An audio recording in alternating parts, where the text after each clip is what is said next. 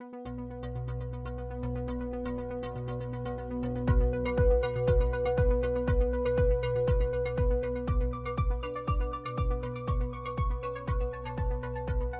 per la nuova puntata di Libre Podcast? Ebbene quasi, nel senso che come al solito noi siamo molto liberi anche nelle decisioni fino all'ultimo minuto e questa sera di cosa parleremo? Non si sa, intanto per ora siamo qua io, Stefano, e dall'altra parte del microfono il grande Antonino. Ciao Antonino, come stai? Oh, ciao Stefano, grazie per il grande, ma qui di grande se c'è qualcuno, al limite sei tu che sei perlomeno anche il più vecchio mm, di podcast, sia per esperienza sia per fondazione di questo, di questo podcast. E diamo come al solito un caloroso saluto a tutti i nostri amici del, del gruppo Telegram t.me slash libre podcast e stavo per dire un'altra cosa.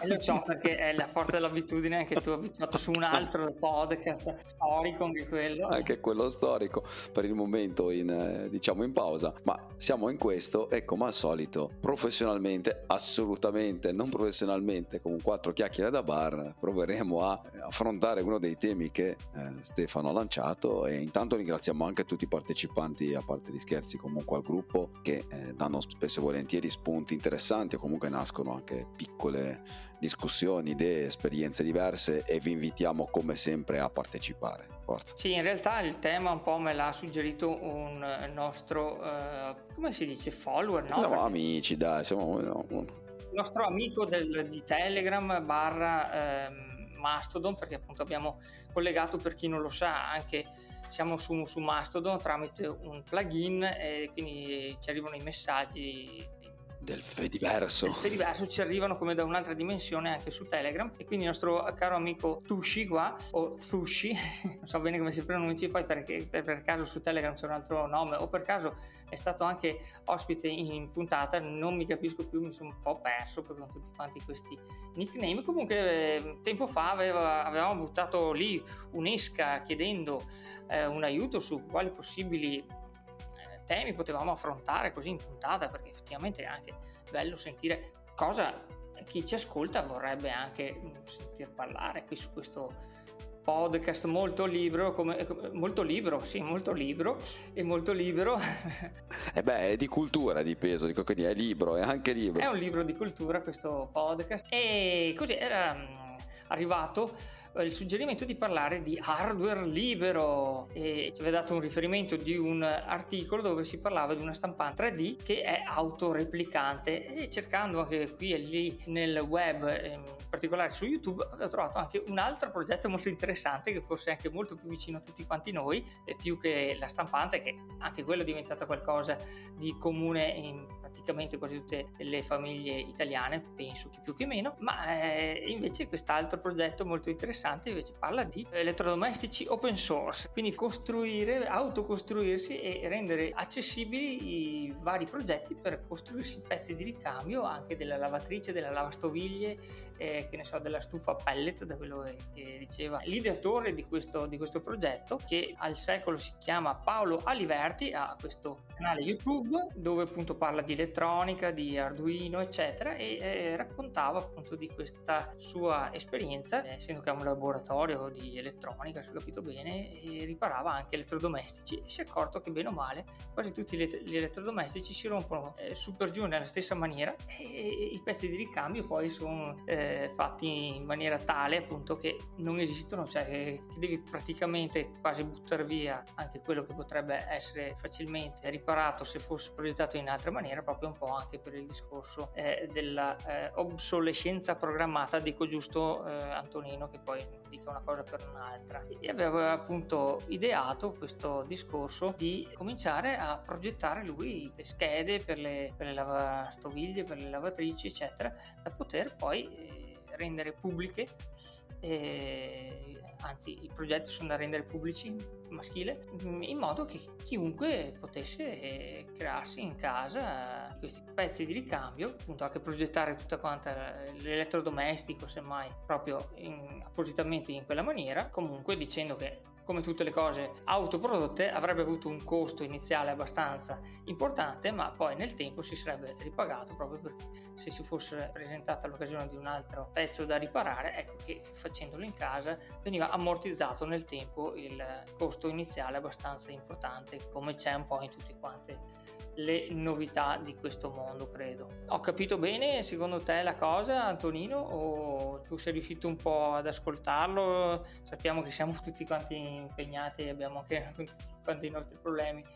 eh, personali, delle volte anche riuscire a seguire anche tutto quanto questo mondo variegato dell'open source o comunque de, delle novità tecnologiche eh, si fa un po' fatica, no? Eh, quindi ti chiedo se anche tu avevi capito un po' così come ho spiegato le cose o se mh, mm, ho preso fischi per fiaschi come spesso no no no assolutamente. Non mi pare che tu abbia preso fischi per fiaschi anzi mi pare che il riassunto sia quello. Dovessi dire la verità quando inizialmente hai citato il nostro amico del gruppo che ti aveva parlato della stampante 3D autoreplicante stavo per intervenire con uno Skynet però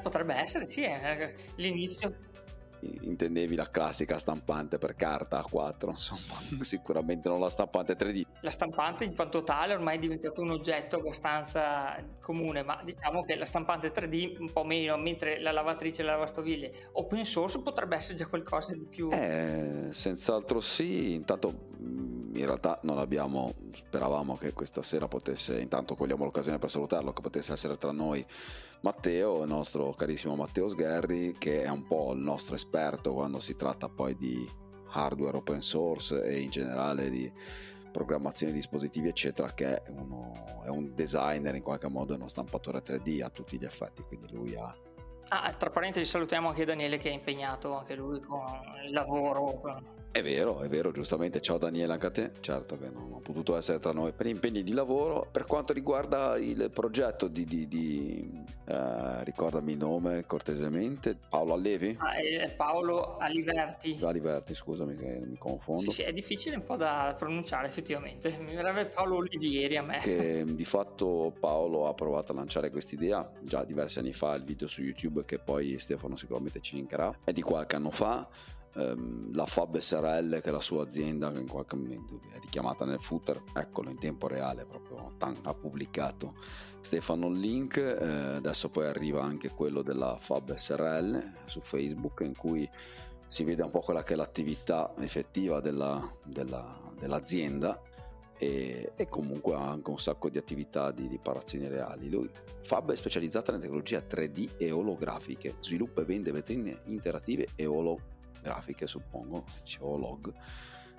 Poi io non ho accesso a Facebook, quindi vedo solo quello che riesco con queste rotture di scatole, email o telefono, password, connettiti con Fabio Serale su Facebook, accedi o crea un nuovo account, il quale vi impedisce in parte di vedere decentemente l'interfaccia, ma comunque eh, vedo che ci sono veramente dei, dei video di cosa si occupa Fabio SRL, eccetera. Quindi, ehm, ad esempio, mi è caduto l'occhio su una riparazione, una foto con una riparazione di un monitor CRT dove giustamente qui eh, concordo, diciamo, dove se ne trovano ancora oggi molti macchinari industriali, purtroppo si rompono, questo l'avevo riparato, inizialmente era bruciata, immagino la scheda, eccetera, eccetera. Quindi con questa sua esperienza ovviamente da elettronico eh, e riparatore, l'idea eh, che, che sta propugnando, che sta proponendo, che sta cercando di portare avanti, eh, è sicuramente eh, interessante. Mm, molti ho visto anche nei commenti su YouTube al video che ci hai pubblicato Stefano mm, evidenziavano alcune problematiche eh, possibili, eh, probabilmente anche molto realistiche di certificazioni, eccetera, eccetera. Fortunatamente Paolo non si è fatto mai smontare diciamo da questo tipo di eh, potenziali problematiche dicendo che poi in fin dei conti eh, per fare innovazione eh, queste sono proposte e poi si vedrà. Eh, sono passati diversi anni, un vero e proprio c'è, c'è il sito openelectric.it anche, adesso andiamo poi a, a linkare anche questo, uh, è proprio un sito che ha pubblicato, mm, che ha pubblicato lo stesso Paolo eh, in cui spiega anche a parole, una, ma è una monopagina con un pochino di eh, informazioni in più su come qual è la filosofia in generale di prodotti durevoli, facili da riparare e costruire, ma eh, al momento propone soprattutto schede, credo, basate su Arduino, non sono sicuro, che ritiene come di, di poter essere utilizzate come controllori per sostituire anche eh, parti di macchine non, eh, di elettrodomestici non open, anche perché questo appunto è un progetto, non è una, un'idea reale, perlomeno non in questo istante. Con una rapidissima ricerca sul web, perché la prima cosa che ci è venuta in mente poco prima, diciamo nel pre-onda, passatemi il termine,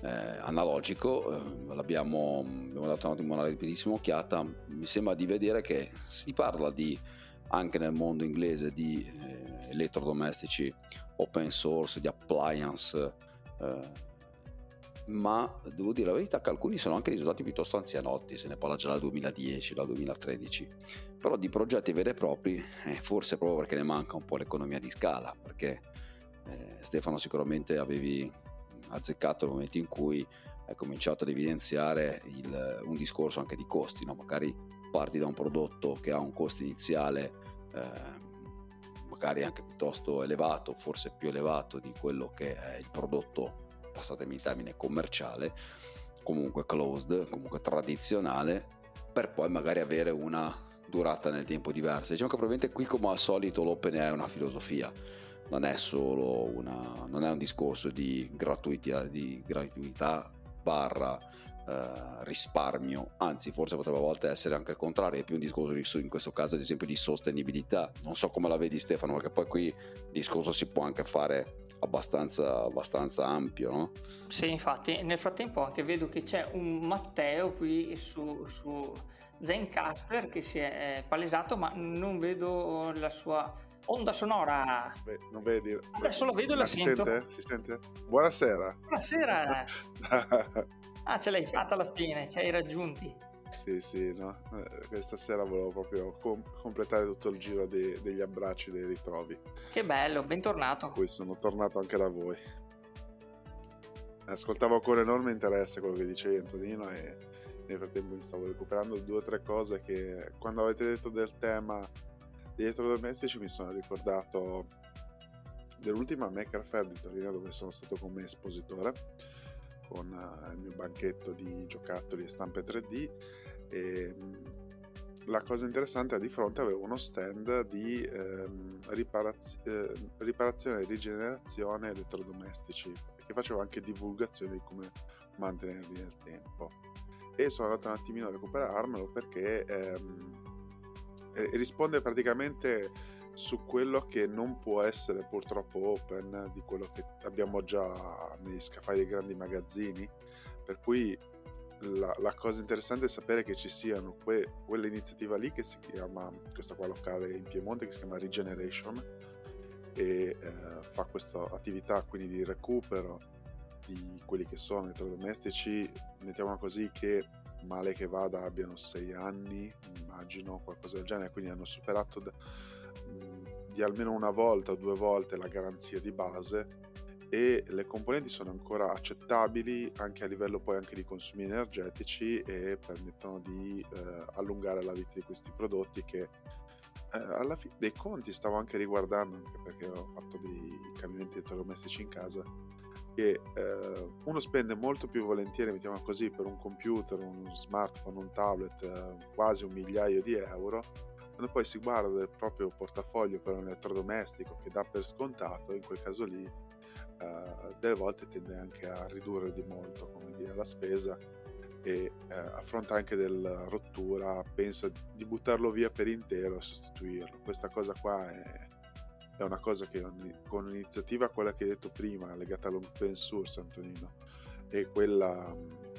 che, che avevo di fronte, ho, cioè mi sono tenuto davanti agli occhi per due giorni interi, per cui mi, l'ho un pochettino abbracciata anche come causa, cioè quello che è possibile, eh, non prenderlo completamente nuovo, ma sicuramente un ricondizionato e anche una buona educazione sull'utilizzo possa fare per non far sì che aumenti questa eh, spazzatura elettronica di varie dimensioni, perché qua adesso uno non ci ripensa mai, ma un elettrodomestico ha un volume eh, che è più di una persona o due messe insieme come se fosse passata al tritacarne quindi messa in un volume non organico mettiamola così.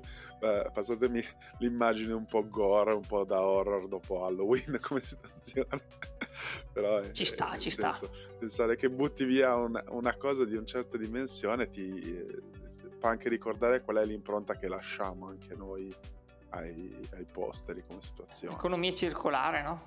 Esatto, esatto.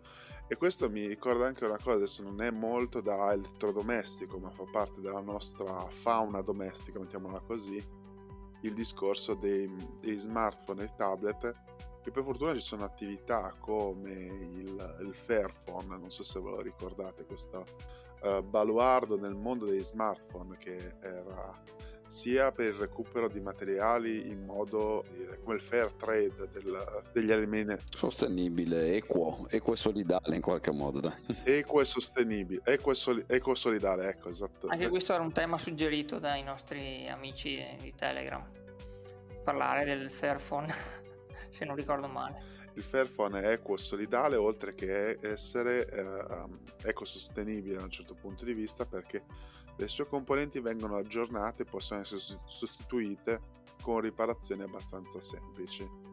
E eh, questo fa il paio poi con quello che in realtà è un'attività continua del più, famo- più famosa portale iFixit che aiuta chi può, come dire, con le, con le guide di come smontarlo, ripararlo e anche capire quali siano le componenti da sostituire. Danno anche un punteggio se non sbaglio, no? La, esatto, la esatto. E questa cosa qua è stata divertente perché fa parte anche di quella normativa che doveva essere sorta all'inizio dell'anno come cosa o fine dell'anno scorso, che si dovrebbe chiamare a sua volta iFixit, però è fatto dalla comunità europea, che dà uno score ai produttori eh, in base al grado di riparabilità del dispositivo.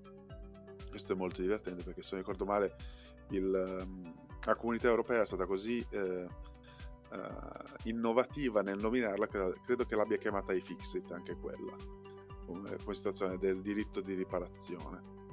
Però è, esula un pochettino anche dal discorso dell'open source come de, de, della cosa che hai accennato però fa, fa, ricordare che c'è del movimento per ricordarsi che eh, alla fin dei conti eh, buona parte dei prodotti che abbiamo intorno se ben tenuti, se riparati o comunque compresi dalla persona che ce l'ha in mano, è possibile farli campare molto, molto, per molto, molto tempo. Come al solito, cioè penso al grande pubblico, non penso a chi si pone il problema, cosa che dovremmo fare sempre di più un po' tutti, questo lo, lo dico anche a me stesso. Eh, è che però c'è veramente il fattore prezzo. La globalizzazione ha portato tra i fattori virgolette positivi, ehm, bisogna parlarne per forza, lo dico in maniera agnostica da questo punto di vista, la parola globalizzazione ha portato a una riduzione dei costi incredibile. In realtà riparavamo molto di più eh, chiunque abbia qualche anno più di sulle spalle, come possono essere Stefano, io, ma anche tu in fin dei conti, per quanto sia più giovane. Eh, ci ricordiamo che nelle città, se non addirittura nel paese, c'era, o comunque nelle città appena appena più grandi, c'era il c'erano una serie di centri di riparazione, non solo quelli ufficiali. Mm, pensiamo a quello dei televisori, per, per dirne proprio una. Ma io penso che a una città come Savona ce ne fossero almeno, non dico una decina, ma tre o quattro o cinque c'erano diversi. E c'erano sino a vent'anni fa, 15 anni fa, nel momento in cui hanno cominciato ad arrivare gli schermi piatti, eh, gli LCD, poi plasma, eccetera il tutto è andato scemando, cioè, ormai sono diventati dei centri raccolta qualora esistano quelli delle grosse marche. Gli altri ci sono, esistono i riparatori, arrivano, sono più simili a quelli delle assistenze eh, dei computer, mi riferisco, finché sono magari in garanzia, mi riferisco come quello chi magari ha avuto a che fare con computer Dell, piuttosto che HP, piuttosto che con qualche computer aziendale con un sistema di assistenza e a me è capitato proprio con dei monitor LCD di grande dimensione, erano dei, sono degli 80 pollici, c'erano stati dei problemi, è arrivato il tecnico che poi è intervenuto sostituendo la scheda, ma è un intervento diverso. Una volta tu arrivavi col tuo televisore che magari aveva anche sulla schiena quei 15-20 anni a cui si era bruciato magari un condensatore o vattene a sapere cosa. Avevi la, la, fortuna di avere tra gli amici e parenti quello che se ne intendeva un po' di elettronica di base. Di elettronica. Io ce, ce l'avevo in prima persona, cioè ce l'ho ancora in prima persona che è mio padre che è un fissato di saldatura elettronica e non ha, non ha, mai fatto uscire un prodotto di elettronica da casa prima che non ci avesse fatto almeno due giri sopra lui di solito risolveva come cosa. Però... Ma vedi anche, anche, le stesse schede, mi vengono in mente cose stupide non da elettronico, ma tipo le saldature SMD prima delle saldature tradizionali. Già lì è cominciato a diventare un problema, dovevi avere saldatori a temperatura controllata, la piastrina fatta ad hoc, eh, l'arrivo degli integrati. Però tutto questo dall'altra parte perché quella roba si riparava magari aveva un costo anche piuttosto elevato insomma un televisore costava veramente tanti bei soldini e... ma è come è successo anche nelle automobili il discorso dell'elettrauto oggi come oggi molti l'elettrauto non sanno neanche più che cosa sia come figura in quanto tale no? perché ormai fa parte del, dell'officina dove c'è tutto praticamente. No? Una volta c'era l'officina meccanica, l'elettrauto, dove quel problema sull'avviamento, a sapere cosa, e andavi dall'elettrauto, adesso l'elettrauto tra un non esiste neanche proprio più come figura, quindi questa maggiore integrazione ha portato anche a una diminuzione di costi mostruosa e ecco lì dove, dove stavo andando a parare prima, cioè questa roba prima la riparavi perché era riparabile nel vero senso della parola e economicamente era conveniente perché se tu vuoi riparare è un po' come il discorso quando qualcuno fa riparare un telefonino un iPhone che non abbia una vita lunga nel senso che non sia troppo vecchio spesso viene fatto riparare quando tu voi vedete li usati in giro magari quelli refurbished eccetera spesso sono quelli della Apple. Ma perché sono prodotti che costano 800 900 1000 1500 euro dici vabbè mettiamola a posto. Finché la riparazione mi costa 100-200 euro su un prodotto del genere, se io vado su una gamma medio-bassa di telefono Android che magari è costato 150, 200 o anche 100 euro e riparare lo schermo costa di componente quei 30, 50, 60 euro più i 30, 40 euro che il cinese di turno barra il tecnico giustamente ci deve mettere per quell'oretta di lavoro che ci può impiegare eccetera vengono quei circa, circa 100 euro di riparazione se te lo fai da solo che ne hai voglia che ti sbatti una cosa o un'altra dici vabbè quasi quasi spendo quei 40-50 euro di monitor. Però cominci ad avere i telefonini che sono incollati praticamente in un certo tipo di modo. E dopo che ci passino due volte sai che non funzionano esattamente più come prima rinunci dici ma lo, lo butto via tanto lo cambio. E questa stessa cosa e funziona anche coi, con molti elettrodomestici. Il più stupido che mi venga in mente è la lavatrice. Le lavatrici quelle di qualche tempo fa in fin dei conti mh, è veramente poco ciò che si può rompere ed è spesso riparabile. Chiaro che le lavatrici di più recente generazione con molta elettronica a bordo e anche tutto un certo discorso di risparmio energetico perché comunque cercano di usare il minimo possibile di acqua in funzione di, eh, delle cosiddette fuzzy logic no? di, di cui Matteo ci spiega cosa siano, io neanche provo a... No, mi, rifiu- mi rifiuto. Comunque ci siamo capiti, diciamo che hanno un, po di, hanno un po' di logica, mi riferisco a cose stupide come stupide, ma oggi stupide. Per noi oggi è normale che una lavatrice pesi più o meno approssimativamente quanto c'è nel cestello. E io, per esempio, la mia ti fa quei, due, quei tot di giri, quella decina di giri per bilanciare il carico per non gravare in un certo tipo di modo e pesare più o meno quanto c'è e in base a quello la durata del programma che tu hai selezionato varia perché stima quanta roba c'è dentro e di conseguenza quanta acqua utilizzare eccetera quindi ci sono anche dei fattori vantaggiosi però poi nel momento in cui eh, tu devi andare a, a, riparare o che magari non è così eh, come dire, così convenienti. Io poi a volte non sono neanche così convinto, o meglio, sicuramente esiste l'obsolescenza programmata perché il prodotto costa poco e di conseguenza a un certo punto io vivo sul non la più la riparazione dei componenti, ma sul fatto che la, la, il prodotto, io vendo il prodotto, devo vendere il prodotto, quindi dopo un po' mi si deve rompere. In alcuni casi è vero, in altri casi non è così vero, ma è un po' come la logica delle stampanti, no? non dei 3D, che, su cui scherzavamo all'inizio con Stefano ma eh, le, le, le stampanti ordinarie che costano pochissimo, sostanzialmente pochi soldi, spesso la somma delle cartucce, tante volte è capitato di vedersi un po' meno perché probabilmente stanno venendo fuori anche altre logiche proposte dalle aziende stesse per evitare questo problema, ma tante volte, quante volte è capitato di vedere, scusate il numero di volte che ho usato la parola volte, ma quanto è capitato di eh, assistere con amici o magari con la nostra stessa esperienza la stampante al supermercato a 50-60 euro il primo cambio cartuccio praticamente costa uguale con la stampante nel senso capita di, eh, che la domanda ti sorga ecco, insomma, eh, e, quindi il discorso monetario purtroppo conta in questo mondo capitalistico, sapete che ogni tanto ve la tiro fuori, no? questa qua in cui viviamo, però poi questo che vada d'accordo con la sostenibilità, magari con l'economia circolare può anche andarci d'accordo, perché c'è molto da riciclare nei RAE, no? Cosiddetti. sarebbe da individuare. Eh, magari una volta potremmo anche chiacchierare un po' eh, del RAE. In questo. più, più, che raccontarci altre di noi sarebbe proprio interessante prendere a sberle uno, no, a parte prendere a sberle, però eh, capire un pochettino quelle che sono le varie cose che possono essere recuperate bene dal RAE. E, però ricollegandomi al discorso de, che hai appena fatto delle stampanti, racconto una cosa che mi è appena successa che mi fa pensare non, discor- non un discorso di obsolescenza programmatica, ma eh, come cercano di tarpare le ali a un prodotto che prima funzionava tranquillamente come cosa. Cioè, ehm, stampante multifunzione collegata al wifi tutto facile fino a lì cioè fino a quel punto invece mi collego dal computer da remoto e tutto il problema è che non solo funziona da wifi ma la sua applicazione dedicata via smartphone tenendo conto che da computer ormai è difficile che uno mandi in stampa una foto un documento per, per come è la situazione attuale.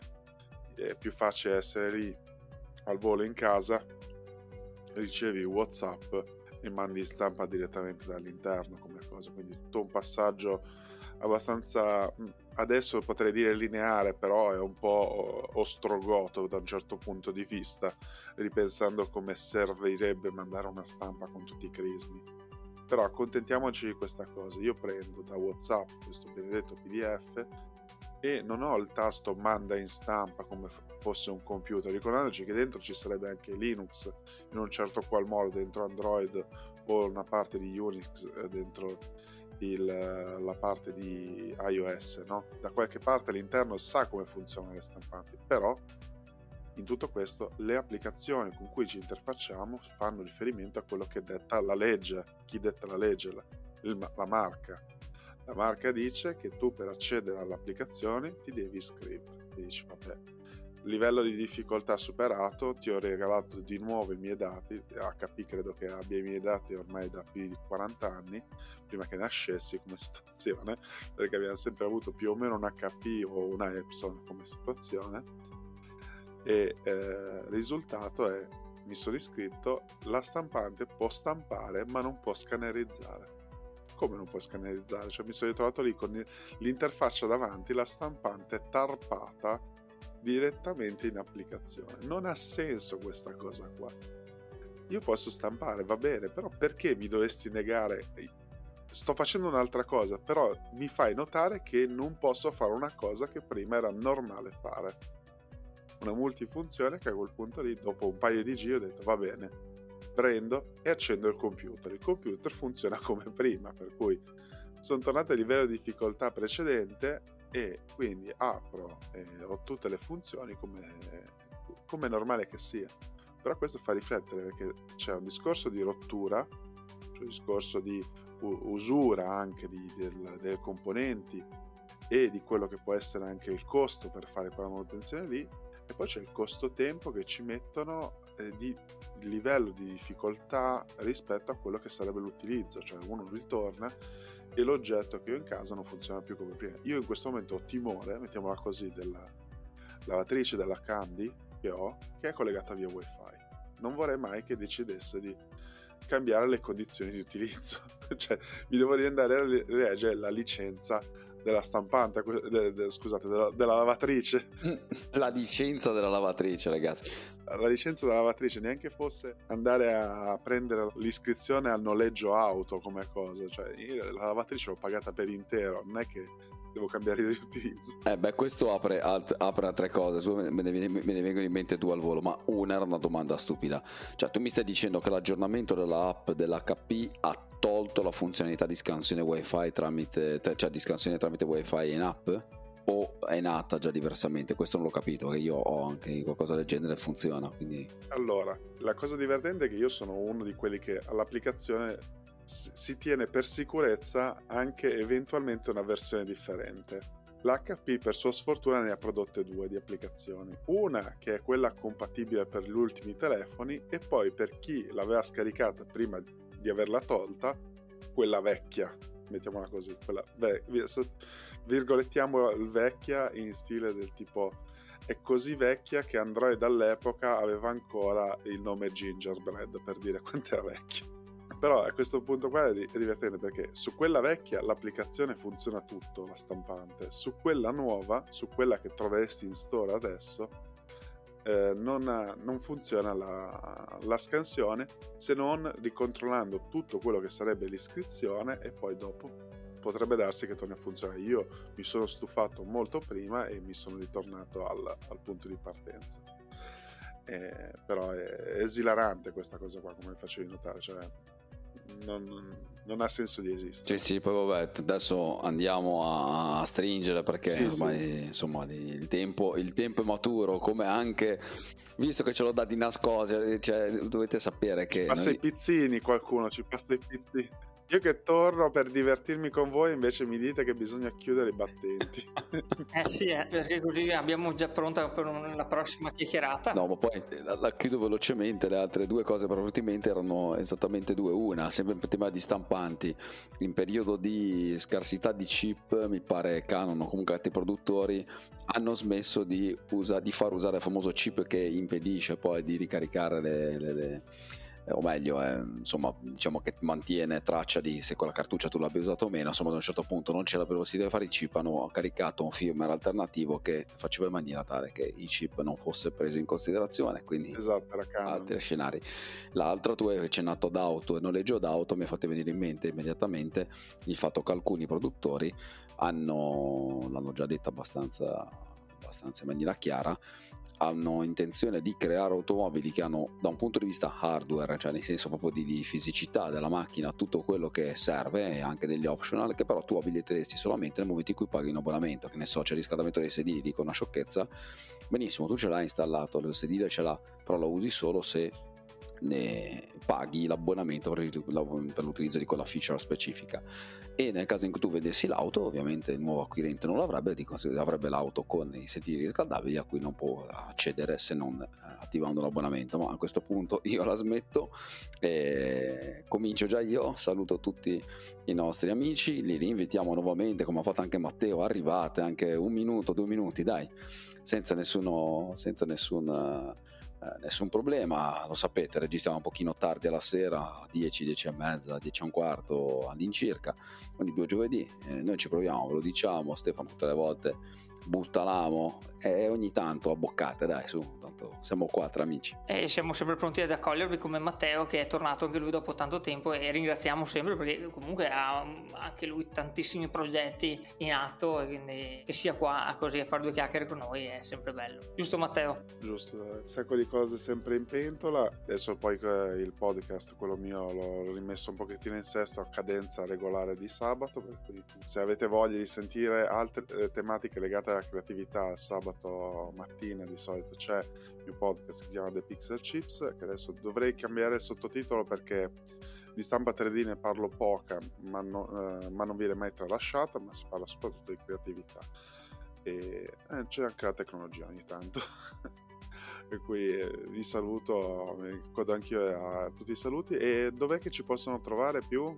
Chi, la, chi lancia i link al volo eh, così 2x3? t.me slash libre podcast ma noi l'abbiamo già detto anche all'inizio sì, volendo abbiamo anche questo pseudo sito che sarebbe librepodcast.tk come K come Kodak, Ciribiribi Kodak, questo nome di dominio, quelli un po' proprio molto libre, molto non open, ma libre sicuramente. E quindi abbiamo anche là, diciamo, un po' questo hub con tutti i vari link, ma insomma più di quello. Eh, poi ci trovate su tutte le piattaforme di eh, podcasting e principalmente su Telegram. Che dire, io andrei a ringraziare tutti quanti quelli che ci hanno ascoltato fino a qua. Ringraziamo ancora il nostro Matteo e il nostro Antonino che fanno sì che questo podcast vada avanti, ma ringraziamo anche chi vuole venire o vorrebbe venire in trasmissione. Noi siamo sempre qui che aspettiamo chi ha piacere di venirci a trovare e anche raccontarci un po' la sua esperienza nell'ambito dell'open source. Comunque sto anche là cercando anch'io qualche ospite come è capitato in passato, sempre grazie a Matteo che abbiamo avuto anche ospiti di un certo livello. Io sto vedendo con degli amici eh, un'opera proprio in ambiente scientifico per chiedergli un po' se anche loro nella ricerca, così lui lavora nella fisica, nella ambito universitario. Vediamo se riesco a convincerlo, si sto provando così può raccontare la sua esperienza con software specifico proprio appunto per la ricerca scientifica, quindi si parlerà penso di Python, vedremo, ma non, ripeto è tutto nell'aria e poi anche un altro amico, anche lui diciamo ha a che fare col discorso del recupero eh, di PC eh, obsoleti appunto da eh, risistemare con eh, Linux eh, da rimettere appunto in circolazione per chi ha qualche difficoltà anche economica per potersi permettere di acquistare un PC. Vediamo, ci sto provando, sto, sto vedendo, quindi anche chi può anche segnalarlo, qualche possibile ospite, noi siamo più che eh, felici e contenti. Felici e contenti era una canzone, non lo so. Comunque, parlando di canzoni, andrei a concludere con la solita sigla. sigla.